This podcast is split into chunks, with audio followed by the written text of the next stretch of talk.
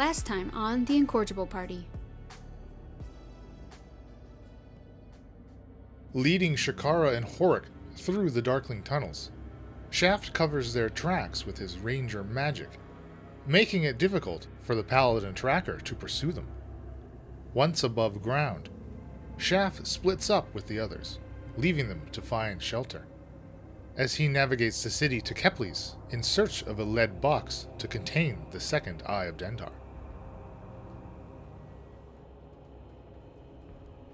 Oh, what was that you wanted? More adventure? You got it. Shaft, as you depart Shakara and Horik, you know, you both kind of turn off in different directions and you make your way towards the noise, the the crowds. So you have a couple of different options of how you kind of want to navigate this. As you as you get a little closer, right? I mean, clearly the the sounds uh, are just echoing down these empty streets, right? Of, of, of music and the smells of the food and, and the and the just people clearly like this is a celebration, right? But these these roving crowds, they prove to be a little difficult to avoid without backtracking through the abandoned parts of the city and kind of circumnavigating them because as you approach and if you were to to kind of stop it and take in your position for a second even when you're not moving they are clearly approaching you. Like these masses of people are, are moving towards you the opposite direction of which you were you were moving. Just the, the noises of them get louder. You can you know you maybe get close enough to, to pick up bits and pieces of conversation uh, uh, about people just talking back and forth. So i suppose you have a couple of options. You can do this backtrack if you'd like to completely avoid the crowds. And again if you recall you st- there are paladins within those crowds. You know you can kind of sp- uh, sparsely pick them out through through the masses amounts of, of people. Like think uh, like block party amount of people. Like there it looks like there's hundreds of people out here flooding back into the abandoned sections of the city now that the blue light is is gone. And again through the through the conversations you're picking up that's clearly like what this celebration was was spurred by right lights down all right let's celebrate let's get back into our city like that kind of thing right the it's almost like there's Ma- Mardi uh, Gras. There's there's Right. beads all around. oh yeah and- there's there's topless people everywhere throwing beads around absolutely Oh yeah. Okay. so so you can either you can do a backtrack to try to completely avoid which uh judging by the size of the crowd and the direction they're moving that that's going to add about an hour to your trip to see Kepley. you can obviously attempt to move within the crowd if you want uh, and then thirdly potentially you could attempt to hide somewhere yourself and and wait out this crowd perhaps. Uh, obviously you don't really know how long that might take uh, before it's clear for you to slink out and you know sparsely more sparsely populated uh, as the laggers kind of catch up to the rest of the group right moving past you. So as a as a halfling, um, as a small fella, would would it take a lot longer to sort of weave my way through this crowd, sort of avoiding any uh, paladins along the way or anybody that I might recognize? Um, do I sort of think this is going to take me a lot longer to try to go through this wave of people rather than to navigate myself back and around uh, a different unoccupied area? I believe with your uh, you have a halfling ability that kind of just lets you move through essentially through and Bigger under people's people. yeah yeah so so I think your you you certainly would would know that the quickest route would be to try to navigate through this crowd and, and avoiding the paladins obviously that's going to be probably the more risky choice to make but the fastest All right, so yeah, it's halfling nimbleness. You can move through a space with any creatures that is uh, a size larger than you. So I would, I don't know, what would you say? Most of Drukhall is, uh, you know, a, a torso bigger than me. yes I would say that predominantly uh, Drukhall is made up of medium-sized creatures you know, I think uh, I'm just going to try to work my way through the crowd, being a little stealthy as I go, and and sort of keeping an eye out. My assumption is going to be that the guards from Samuel were probably given direct orders by Samuel, and the word's not necessarily out looking for me. So I'll take the risk.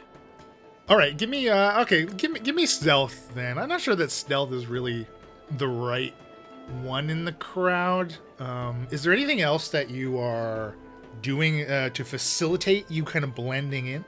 You know, I, I think I, what I'd probably do is go, you know, go up into an alleyway, sort of let some things go by, look at the people, and then, you know, head up to the next little block, you know, like a staircase or something like that as people walk by, and then sort of jump over the staircase, pop over to the other side, kind of thing. Um, but as far as just trying not to be seen by the paladins, just sort of looking around, because they're all in the same garb, right? So if I see a little red cloak I just sort of, you know, duck down, wait till they pass by. Okay. Kind of thing. Uh, okay, great. Uh, then s- stealth it is then. And I believe you are under the effects of pass without trace still as well. So that's a 29. Weaving through the through the crowds, uh, like everybody here's got like a, a mug of something in their hand. Uh, they're they're almost kind of like bumping into each other like mosh pits style in a few places, right? As you're kind of weaving and ducking around the some of the very intoxicated people in this street, and you you do kind of duck, you know, out of the crowd into this alley as as a, a pair of paladins kind of walk by.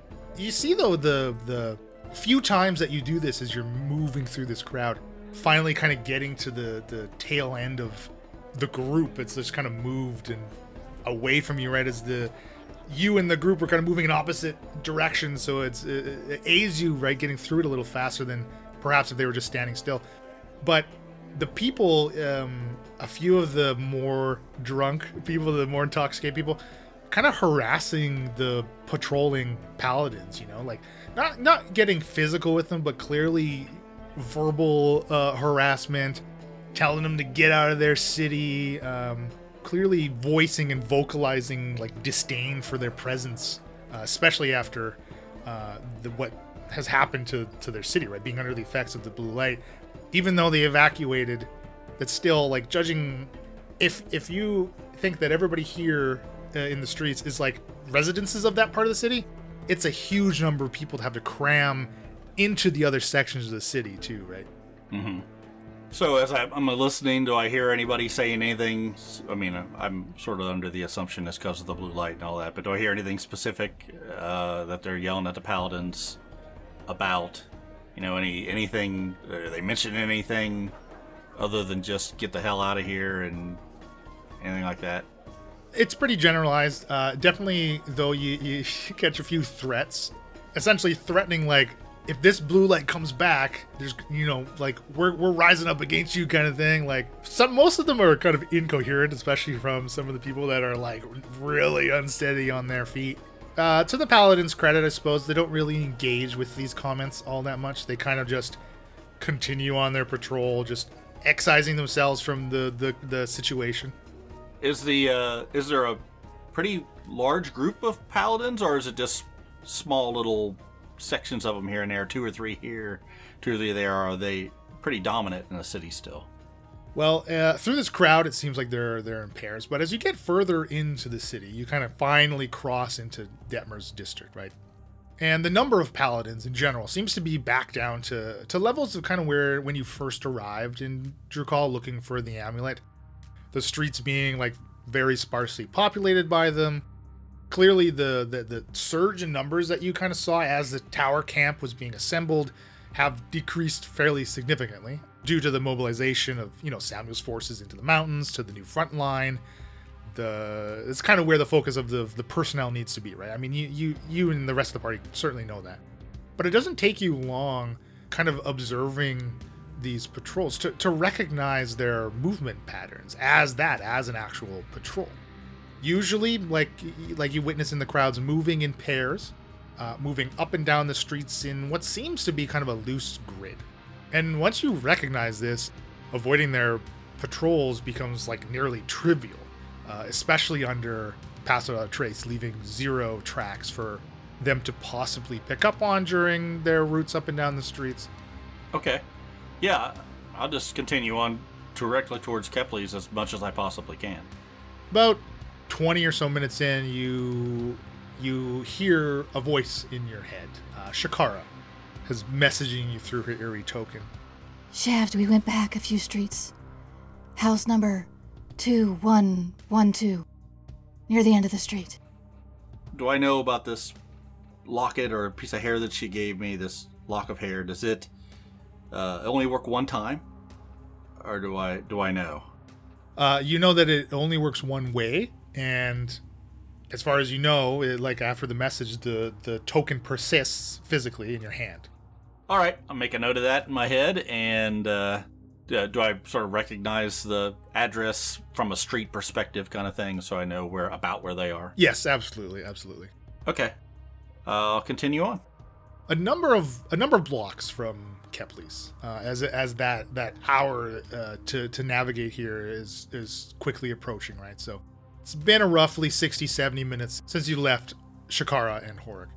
But a number of blocks from Kepley's, the the dark night is briefly illuminated, like high above you, as a, a bolt of fire kind of launches through the air. It looks like it originates somewhere like west of you, which would be towards uh, in Lag's district. As the streak burns out in the sky, kind of like this, like this dying echo, its its fiery cry is responded to. Two lights spark up in response, again high into the air above the city. Oversized bullseye lanterns, kind of mounted to each side of an airship, flood the streets with light, kind of revealing the presence of, of, of the vessel high above you. They sweep past this shadowy alley that you're lurking in before the ship turns towards the source of this firebolt flare. And as if in a, in a chorus, uh, a matching set of massive lanterns kind of light up on a, on a second airship much further east of you. They emit a series of flashes towards each other as, as they blink out, uh, then back on, then ba- back off again, like kind of like this Morse codey kind of uh, uh, messaging. The airship uh, on the move above you kind of returns a, sing- a signal back, and then it continues its response route to the signal that was launched from the ground. So this fiery light, it, wasn't like an explosion or anything. It's like a, a signal flare of some kind. Yeah, it was literally like I mean you've seen Falzer and cast fire. It was literally just like a firebolt, like launched up into the air. Okay. Wow. With the present things that are going on, I'm going to probably assume that since we escaped down in the tunnels, they know we're going into Drukhall. The remaining paladin uh, guards have somehow notified that we're in town, and now they're pulling in more people to uh, to try to find us. So um, I'm to make haste as fast as I can, sort of making sure I'm staying clear of any paladins, a little bit more cautious, but as fast as I can to get uh, to safety of Kepley's. And, and keeping an eye on the airships the best I can. Are they see where they seem to be navigating to? Yeah, yeah. So once um once the kind of signals are emitted to each other, the responding ship moving towards Lights district, it its big oversized lanterns, like these searchlight kind of things, is functioning as remain on. You see that the the second ship, which again is is like far east of you, which would be closer to like that eastern gate of the city, kind of actually in the in the direction of like magic, magic, magic, like past the Tickly servant, further further that way, right? Um, its lanterns kind of extinguish, and just in the darkness, just how high up they are, you just lose lose sight of it. It's it's gone in, in the night. Um, of the ships that I've seen, do would I be able to recognize which one that uh, Grimby Chum would be nav or uh, piloting or captaining? Would I notice which ship that would be? Uh, yeah, like viewing them in clear daylight. Yeah, you, you I mean you would see like Rising Four plastered across across the helm, but in the in the darkness and by the light kind of concentrated and directed, it's kind of it's really difficult to tell which one is which. You just know that like clearly these lanterns have been man- mounted to the to the airships. Okay. No, I'm I'm gonna stay on target.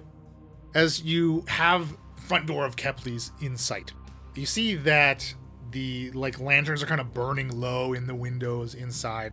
As you're about to approach it, you hear again Shakara messaging you in your head. Shaft. I am in the sewers. Hork. We were found. Hork guided me to a manhole and stayed above, fighting some paladins. I don't know. I, I don't know.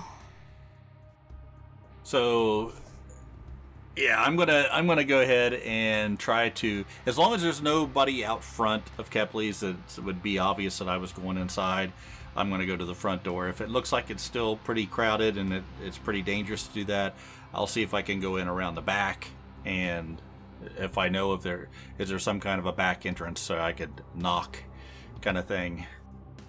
Yeah, there certainly is a back entrance if that's how you would uh, prefer to enter the building. But out in the street, like it's abandoned. Like we're it's like eleven o'clock at night, kind of thing. Like it's an hour from midnight, so the streets are empty. And, again, like lights, general lamps on the uh, lanterns on the street, starting to burn pretty low. Could use a, a swap in the candles, and lights originating from the shop also like very very dim.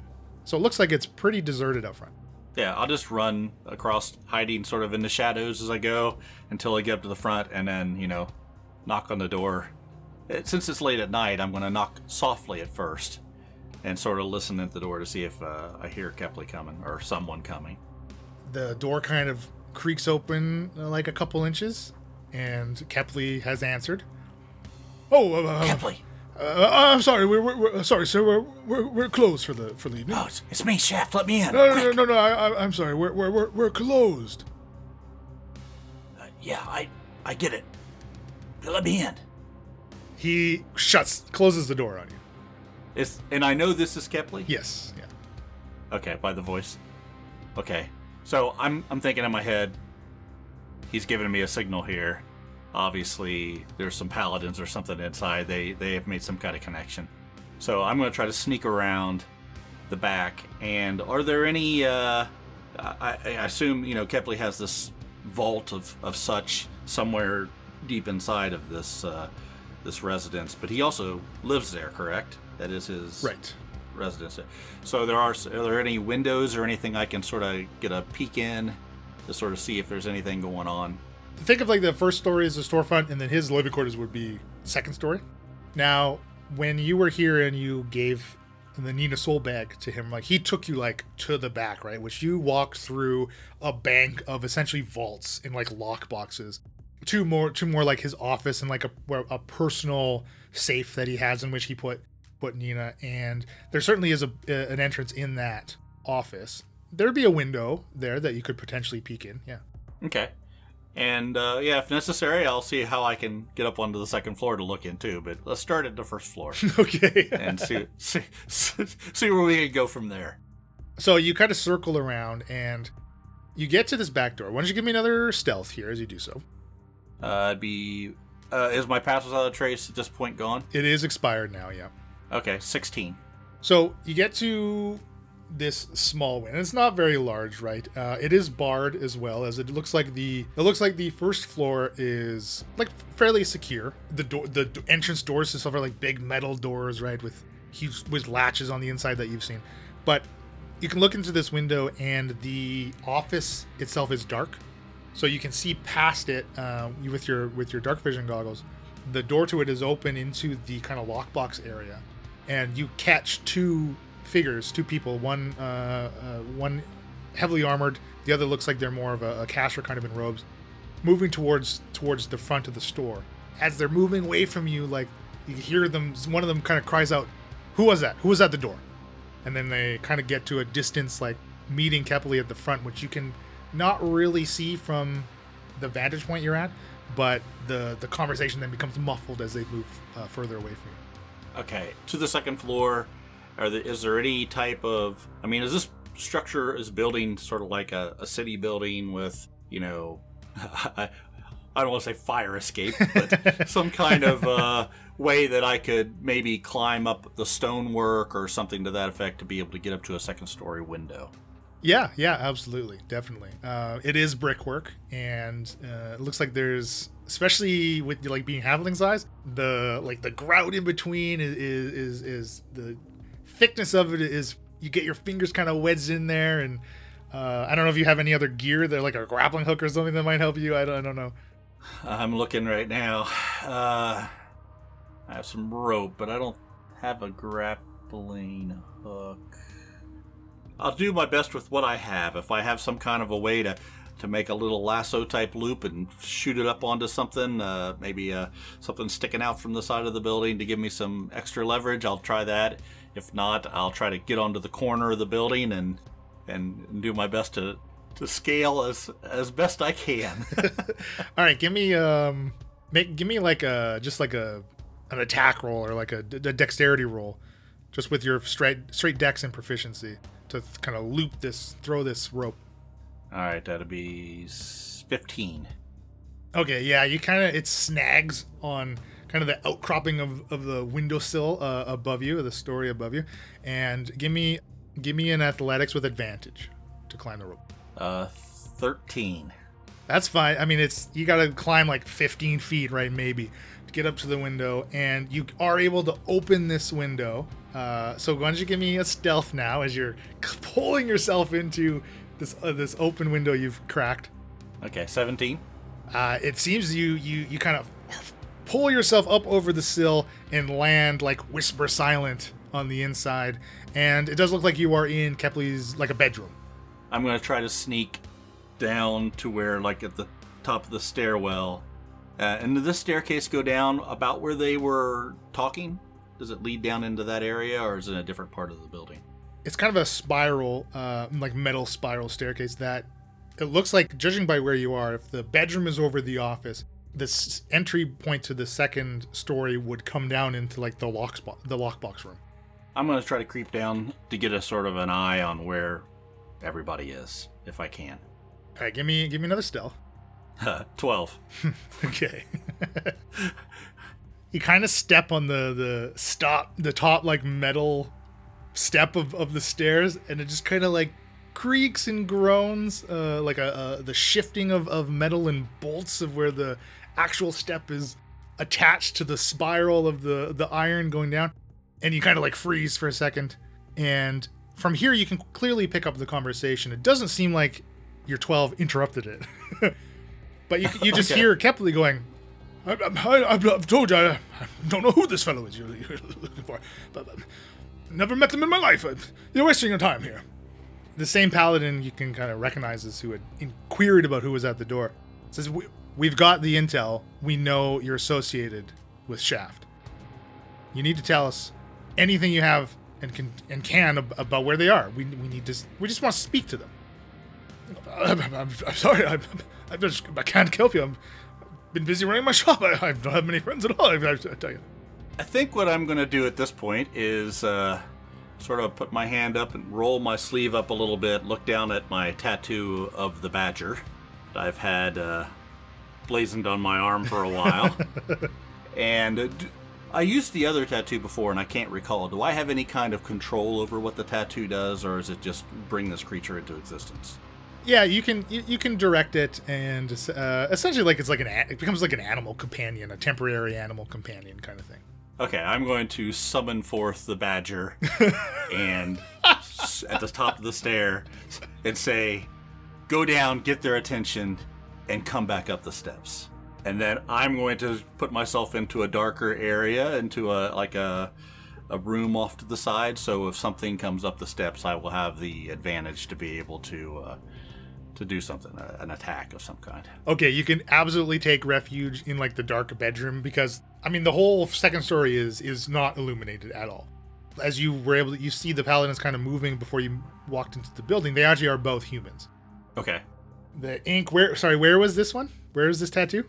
Well, it's on one. I think it's probably on my left arm. I think I have the other one on the right. So it kind of you see the ink just like slide down your your your flesh, right? And I don't know if that's the the same forearm. Maybe you have the shackles attached to you, but it kind of like slides and disappears under the the shackles before it literally like drips from your fingertips, pooling onto the step below it you're on, and an inked version like like with uh, the crows uh, or yeah your your other tattoo that you use at the tower and bitey it's like the it's like a two-dimensional outline of these animals right? It looks like they wouldn't have any substance to them. Like you could put your hand right through them. Or if they turn to the side you would completely lose sight of them right? It's like this two-dimensional inking that comes to life. And it's I mean it's it snarls and it bolts down the stairs and clear like utters of surprise from everybody, including Kepley. and you can scamper and, and take refuge in, in the in the bedroom. And the the badger kind of runs down. You hear it kind of like I don't know what. How does a, a badger bark? They don't bark, but what? However, a badger sounds. My badger goes. okay. and it essentially, it like gets to the bottom of the stairs, grabs their attention, and comes right back up the stairs as you instructed. And you can hear the the footfalls of the the paladins following it. Paladins or paladin? It sounds like both of them are, are coming. I mean, you've certainly drawn their attention. So let's roll initiative. That didn't work out as well as I wanted. uh, 22 for me. So you you are first. The paladins are like at the base. You can hear the steps of the metal, have, like as if they someone has just stepped onto the steps at the base of this stairs. Not quite in sight of you yet, as they had to climb up the spiral. Right. So my plan will be to sort of stay out of sight as they come up the steps and sort of see if one of them, you know, it, it would be optimum if they separate, but if not, whichever one is behind, as soon as it get as soon as they get past me, I'm going to attack. Would I get a surprise attack on that? Or are they aware that they're looking for something beyond this two-dimensional badger? well, we'll have the we'll let the badger move uh, act on your turn as well. So you can have if you want to have the badger move away from the bedroom, like further into like the living room and the kitchen kind of area at the what would be at the front of the shop. You can absolutely do that to continue to draw them. So you would end up behind them. You can absolutely do that. Okay, so what I'll, I guess what I'll do is since I'm first is I'm going to wait until they get up uh, near me. I'll have the badger sort of run past me, and then uh, as soon as they get, you know, if they see the badger going at it, I'll have the badger attack the the first guy. So the badger makes two attacks, one with bite and one with claws. I like it. Okay, so uh, they're not they're they're essentially though the paladins are like just climbing the stairs, so they're not they're not quite on the level to be attacked by the badger yet. But I don't see why not. Like the badger can ready an action to attack if a paladin gets adjacent to him, right? Uh, I assume, yeah. And then would you like to do the same thing? Like ready in action if the badger attacks kind of thing? Like Well, no, because that would be a reaction. I'd only get one attack and then I'd be seen. So I think I'm going to hide until uh, just sort of stay out of sight until Barry 2 uh, actually takes a hit. I will. I'll hunter's mark the second one if I can. And I now visually, do I point at this? Uh, let's see what it says. You choose a creature you can see within range, and uh, mystically mark it as your quarry. Okay, so the paladin you can see uh, about to climb the stairs is the the armored guy. The he clearly looks like a fighter of some kind. And then below him, like the the the one dressed in robes, which looks more like a caster, currently not in your view. Well, then I'll mark the the guy in armor. I mean, I'm gonna might as well take that bonus action, action economy, right? Actually, the caster is next. Uh, who kind of remains down there and essentially like, what are you what are you seeing? What is what, what's going on up there? What's what is this thing? And you see actually or you hear it, he kind of turns. Kepley, stay stay back, stay down here. And then he can't really he's not gonna climb past uh, his buddy there, but they are next.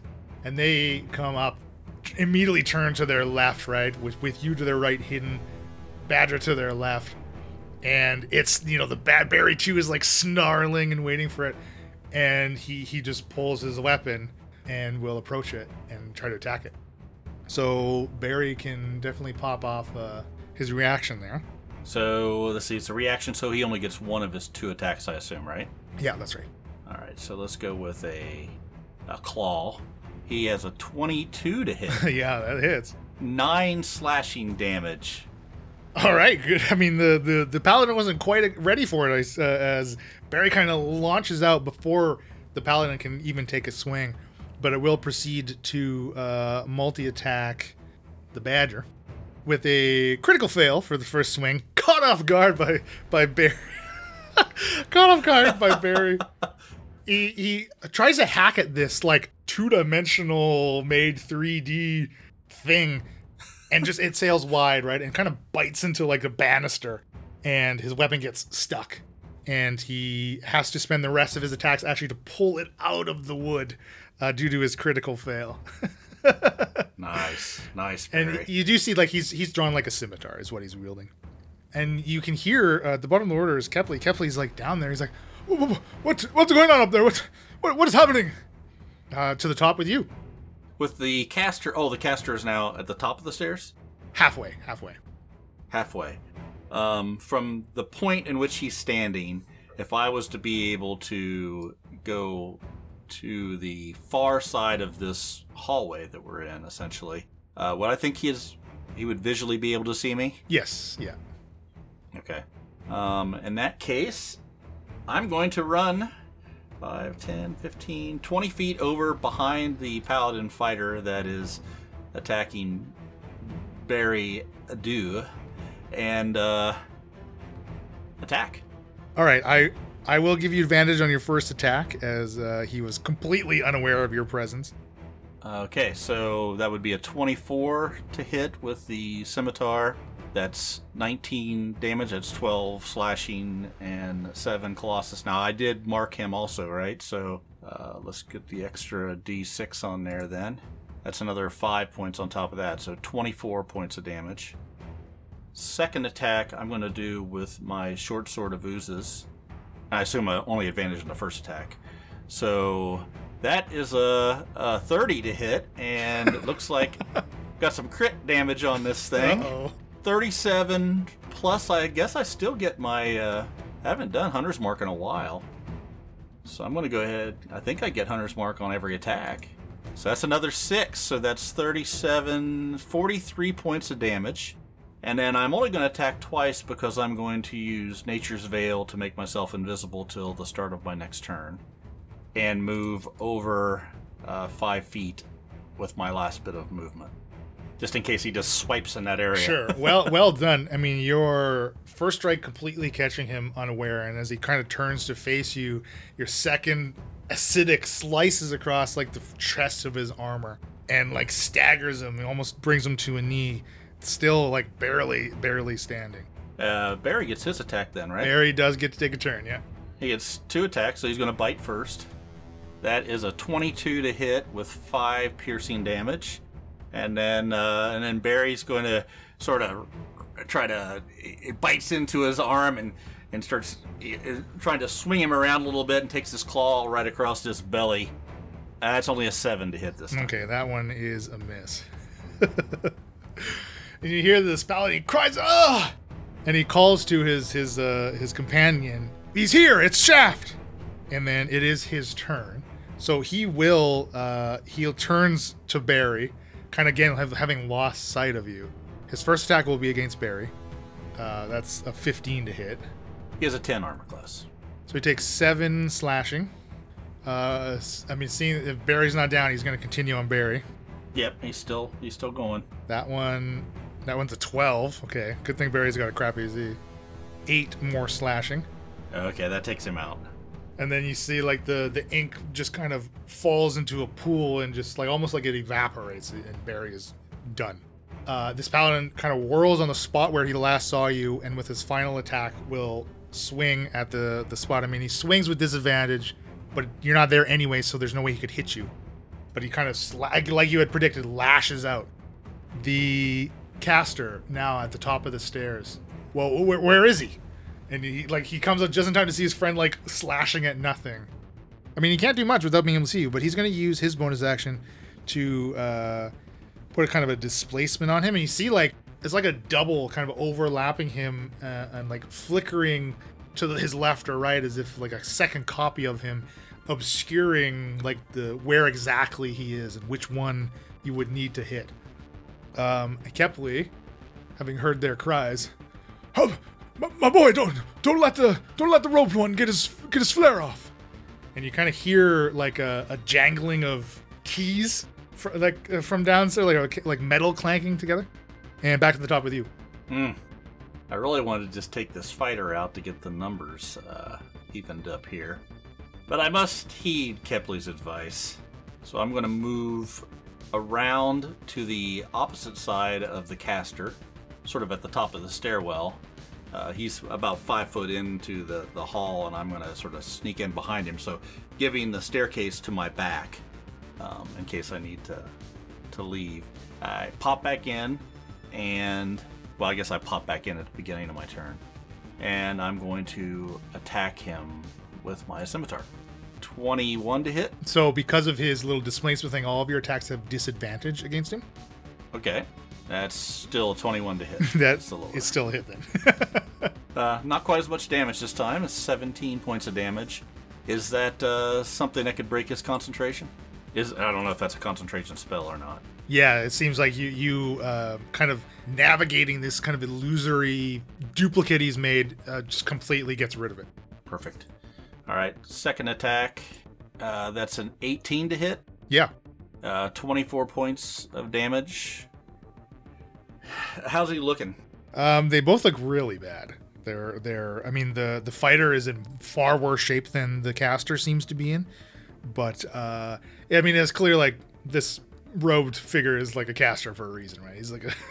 I'm gonna play it smart and use Nature's Veil yet again. I can do it four times per day, and as that was two, so I'm uh, use my bonus action to become invisible yet again. you kind of hear from at the bottom of the stairs uh, again more like rustling and shifting and and and, and like metal clinking together, and then this evoker is going to kind of round on the again the last spot that he saw you, which means this will have disadvantage. Kind of just le- lets out, pulls up his palm right to let out like this burst of arcane magic. Yeah, I should have moved. and maybe not standing at the top of the staircase was the best idea. Uh, well, the first one's only a nine though with disadvantage. You can make a second one. That one is a little better. It's an 18. um, that is a magic attack, not a melee attack, right? It is a spell attack, correct? A spell attack, so it would, I wouldn't be able to use any kind of uh, defense. So no, that's a hit. All right, you take uh, 16 psychic damage, and uh, he, I mean, he can ki- he can feel and like see that he's made contact with somewhere. So he calls. He's he's right in front of me, and then the fighter approaches to the, from the side of you. There's still, I mean, still, I can't. Yours doesn't dispel, right? You're invisibly persistent regardless of what Right. happens, right? It is a trait, yes. So still disadvantage on his scimitar attacks. He will take all three of them. 14, Miss. 16. Um, I will use uh, defensive duelist, which will raise my AC for one attack by four, so that gives me a 20, Last attack is uh, a 17. and that'll hit. Six slashing. And behind you now, you can see like below the stairs, and you see that Kepley gets to the, the the top of them, and you see he's like pocketing this huge like ring of keys, and in his other hand, he has this. It's a wand, and it it's like a twist of materials. It's like the spiral that comes to this point. Uh, clearly, like one material is made of wood, the other looks like it's this like green, uh, like glass. It, it almost kind of shimmers as it catches the low torchlight on the first story. And he's kind of like approaching up up the steps, and he will point at the caster at the top of the stairs, and this green bolt of energy kind of lances out, and the caster is reduced to ash as he disintegrates him with this wand. Nice. Uh, back to the top with you. All right, I am just gonna reappear right next to this paladin fighter. I see the the caster reduced to ash. Um, I look down and smile at Kepley, and then I turn back and sort of give uh, a little smile and a wink to the uh, paladin fighter as I attack with the scimitar. A, a a slight grin. uh, that's a 22 to hit. Uh, that's 18 plus I get still have him marked, so let's go with another two. That's a 20. That's 20 points of damage. That is uh, way more than you needed to vanquish this last paladin. And like as you pop into, uh, uh, you know, you become visible. Kepley's like almost like taken back. Oh my, my boy! Oh, brandishing the wand. Oh, I could have hit you. I was going to mention that. Does he have It's, it's a good thing you are a halfling. I'll tell you that. Okay, so yeah, I'll, I'll sort of wipe my uh, my scimitar off on on the paladin, uh, sort of resheath my uh, my sword, and walk down the steps towards Kepley. Did they hurt you? Are you oh, okay? my, my, my boy, no, no, no, I'm, I'm fine. Again, he's like looks at the wine. He's like, oh, my uh, my patron's not going to be happy about me using one of their items. You see, he kind of like fishes his keys out again and like fiddles around and finds the one for the right lockbox, and he stows this wand again, locking it back up. I have desperate times.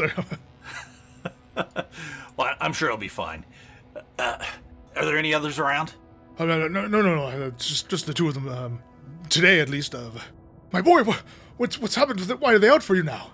Well, it's a long story, Kepley. It, uh, it's it, it's a sort of a misunderstanding, right? Uh, we sort of took something that was really sort of ours, just wasn't ours yet.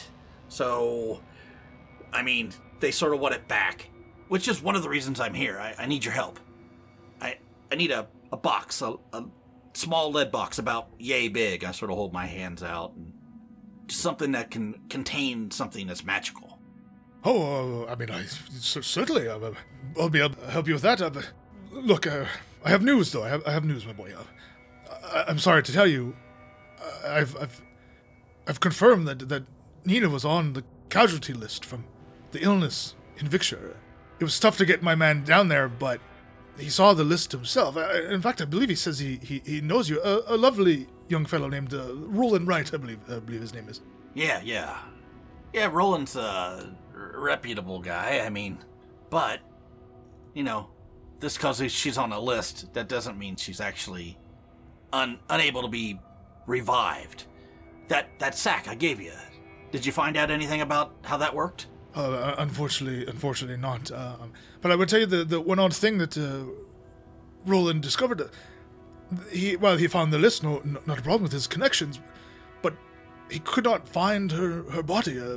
There's no record of, of a burial or, or, or cremation like the rest of uh, the casualties. She seems to have just just vanished. I was hoping to recover her to pay her respects.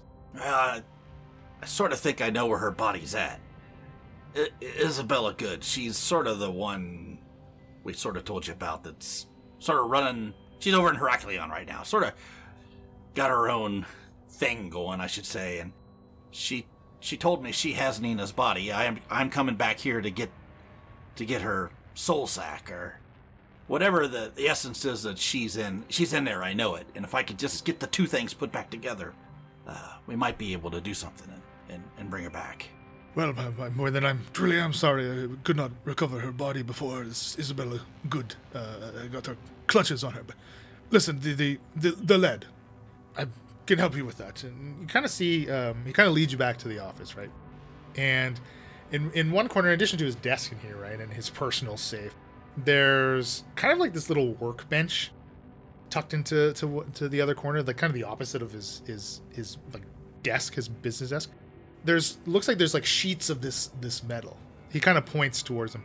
But you see, I uh, my lockboxes. Uh, what kind of fool would store intricate and valuable items without putting them behind some type of protection? You know, I cater each box to fit my clients, uh, as large or as small as they may need to be. I'm sure I could whip you up something relatively quickly. Yeah, anything you can make uh, as fast as possible. We don't know when more paladins are gonna, you know, pop in if they haven't heard from their buddies. Well, that is the thing, my boy. I believe uh, I believe we're burnt here now. Uh, at least I am. But I, I think I have a solution with that. Things have been moving very quickly uh, around here since you since we last spoke. I mean, it's it's a wonder you made it back into the city without being dis- discovered. Uh, but I have worked on that exit plan we discussed. I've come to agreement with with Lag. Wonderful. What's the plan? Well, it, uh, it seems the Paladins have been harassing him as well as me in their efforts to find you. I, I have been unable to locate the their information source. I, I've, I told them nothing about knowing you. Uh, I'm sure Lag did not offer up that information himself. I don't know where they could have made this connection between us. Well, a couple of my uh, acquaintances are sort of uh, indisposed at the moment with with the paladins, and I'm thinking they're either spilling the beans on their own accord or they're being told or they, you know, they're not given any choices to give up this information. Regardless, I just have to assume they know everything. Oh my, my, my goodness! So you're you're no longer with your companions then? Well, we ha- there's a few that are here in the city with me, but from what I just found out, I think they've been captured. So it's best. Uh, I mean, I need to. f- I need to get someplace to safety, and then we need to find out where they're being held. Uh, they have the items that I need to get Nina back. The item that I need to put in this lead box. Then I'll get right to work.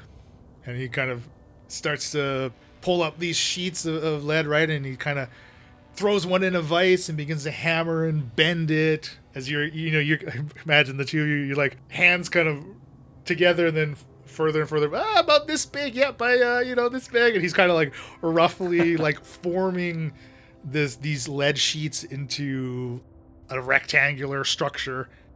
Okay, while he's doing that, I'm going to do a couple things. I think I'm going to go, uh, uh, course, check the windows, make sure there's nothing uh, amiss. I'm going to drag that body of the paladin fighter and sort of stick him over into a. Is there like a closet in Kepley's room? Yeah, sure. and I'll, I'll say to, I'll say to Kepley, uh, I, I assume we're we're both going together. You're not staying here, right? Oh no, no! Once we're done here, I- I'll go directly to Lags. Um, will you? You'll be coming with me to Lags?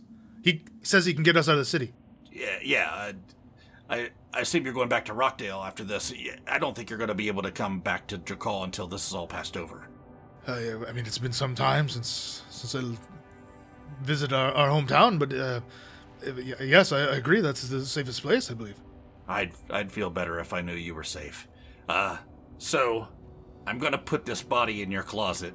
It might stink the place up a bit if you're not back in a while. Well, well, well wait, wait, wait, uh, let me get my good jacket out of there. Okay, hold on, hold on, a second. Okay, anything else out of there? What's this? Is this a hat? Oh yeah, yeah, yes, yes. It goes, it goes with the jacket. Yes, yes. He pulls them, pulls them both out. Okay, and he's gonna pull his shoes out, and you know his little shoe tree, and slide it aside, uh, push push his body in there, and and I sort of shut the door, and his legs in the way. I, I jam it back inside there, and, and get it shut. Okay, and as you as you slam this closet shut, you yet again hear Shakara in your head. Mia says they are about to attack, and the armor is weak. I fear we can no longer trust her. Find Horik. He knows. I close my eyes, grit my teeth, sort of cringe a bit. I look up at Kepley. Well, Kepley, remember when I was little and you and Dad used to tell me my biggest problem was I just didn't trust people and always felt everybody was out to screw me? And I always kept my defenses up, and if I just gave in a little bit, I you know, would see the better side of people. Well, that's crap. Still crap. I gotta go do something. First thing I'm gonna do is take out my eye of scrying. I want to find out if I can. I have one charge left on this eye, and I want to see if I can uh, put the eye where Shakara is. I think I know her pretty well at this point, so try to get a view of what's happening to them. So that's going to take about 10 minutes to cast. gonna ask Emily to make a wisdom saving throw. Okay. Emily needs to make a wisdom saving throw. oh, sorry. Shakara Oh, needs to yes, make a wisdom yes. saving so, due to uh, how close you are with Shakara and you physically, with the eerie token, you physically have a piece of her too, right? So that is going to give the max penalty to Shakara's wisdom save, which I believe is a minus 15, right? Yes. Emily has given me her wisdom saving throw. She's rolled a 28. Minus 15 makes it a 13. So what is your DC? Okay. My spell casting DC is 12. Oh no. Okay. Unfortunately, uh, the spell fails. Oh, oh, oh, well, can I use my luck and make her roll again. I do have one left. Let's do that. Okay, I will get Emily to roll again. Luckily, I saved that last one after that last battle we had.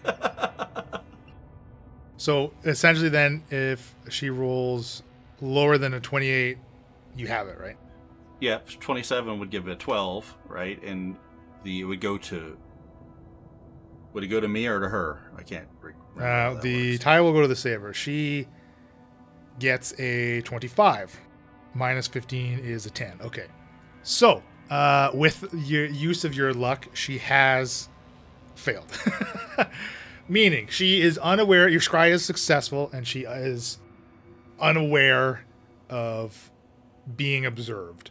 And you make this invisible sensor within 10 feet of her. Immediately when it blinks on, you you're almost like you know as you're peering into your orb like almost kind of like shy away from immediately like the blue light that's you're you're witnessing and as the sensor kind of rotates you see that shakara is by herself in the sewer and she is it looks like she's almost passed out. She's on her ass against the the sewer wall. She's got her feet like over the little canal of of shit and piss water. Like she looks like she is exhausted. You also notice that now both of her hands are withered and completely black almost to they look like they're skeletal thin now. She is clearly like rest sitting there resting. The bag with the eye is 20 25 feet away from her so she's outside of its influence now. Horik is not with her. Do I see the lead box? no like she has nothing in her hands. She's just she's she's looks like she's just resting. Your bag of holding with, with the eye and presumably the other eye with the box is is off to oh, like not with her. It's like off next to her Okay, so it's not like she was she was uh, handling both of these things at one time or doing anything. It looks like the the bag. Whatever. It, my assumption is that the other one's still in the bag. yeah like again it's not it's not in sight so whatever shaft may may may presume of that Uh, the sensor moves with the target, remaining within 10 feet for the duration. So, within this 10 feet area, do I see anything else? Do I hear any? I guess I can see and hear. Do I hear anything? Uh, through the sensor, you again you hear like the the trickle of the sewer water, Shakara's labored breathing. Other than that, it, it seems pretty silent down here. Um, do I see the the like the pathway we came out of when we came up through the sewers? Like, is my assumption she's right by the door which we came up, or is she in the sewers just randomly someplace? I can't tell. Yeah, from from through the sensor, you do not see a ladder leading up to the surface down either way of this of the tunnel that she's currently in. Um, I'll move the sensor close. Does it look like she's still? I mean, can I tell if she's still alive or breathing? Yeah, she's she's definitely breathing again, like kind of labored, uh, as if she is like almost struggling to catch her breath. But it, it looks clear, like like she's resting. Well, at least I know she still has the eye, at least one of them in the bag. There's really not much else I could do with the the eye, so I'm just gonna let that the ten minutes. Let's see, how long does it last? It lasts about ten minutes, so I'm gonna let that ten minutes pass as Kepley's still working on the box and see if anything happens within that ten minutes. If she gets up, moves, anything else comes in to the uh, the room. If not, just let it let it pass. Uh, near the end of that 10 minutes is actually kind of you get almost like this feedback loop uh, hearing her through the scrying sensor and through your eerie token as she messages you again. Clearly she's she looks like she's recovered a little bit now um, after this this quick little rest that she's had. And she messages you. Shaft, I am going to attempt to make it to the theater. If you can, meet me there. Hopefully, with Horik. and before the, the sensor kind of blips out, she takes off down this sewer tunnel presumably towards uh, the Arcanal Theater. All right. So what I'm going to do then is uh, I'm not sure how long this is going to take Kepley, but I'm going to assume as he's working on this, I'm going to take this time and attune back to the cube, getting rid of my circlet of the wise. Shaft earlier forgetting that the uh, the tower cube did regain its power at the beginning of the day because I thought it was shot. um, but noticed that you know Shakara could be able to still manage to hold us with the cube. So uh, if I have the time, I'm going to try to reattune to that. That takes an hour, right? So if you want to take the hour, like there's nothing stopping you currently from taking an extra hour to try to attune to the cube. I, I, uh, so before I do the attunement, I'll say, Kepley, how long? How long do you think it's gonna take? Oh, I mean, right quick, my boy. Right, right quick. I'm just putting the lid on it. Okay, then I won't attune. I'll leave. I'll leave the circlet on, and uh, I'll go down to him and say and uh, prepare. All right, that looks good. I'll, I'll watch him doing it. That's probably good enough. Yeah, uh, put a little piece of lead. There's a crack right there. Just patch it up. You got something some glue or something. it's just got to hold the thing in there.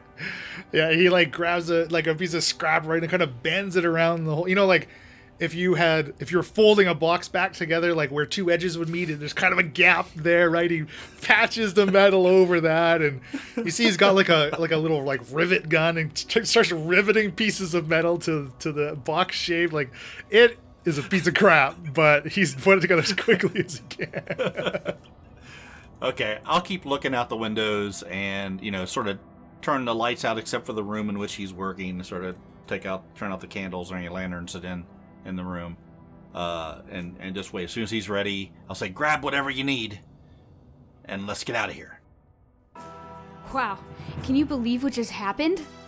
Oh my gosh, the uh things are just getting crazy.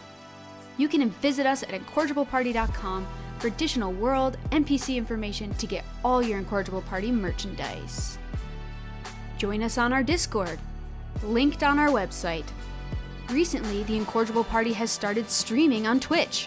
Do you want to watch video games, board games, interact with us, catch us on live after party recordings, follow us on Twitch at Incorrigible Party. If for some reason, probably because you're incorrigible, like us, you can't get enough of our content, please support us on Patreon. Our Patreon gives you early releases to episodes, extra inspiration to give your favorite hero, Mia, wink wink, or the DM, I suppose. Patreon exclusive content includes Patreon exclusive mini campaigns. This podcast is sponsored by Critical Hit Design at criticalhitdesign.com. Thanks to Tabletop Audio for allowing us to use any ambient sounds or music during our show, and our intro and outro is by Josh Jarvis. Contact him at jamesmercymusic at gmail.com for any inquiries. Happy adventuring! This has been a Sounds of Steel production.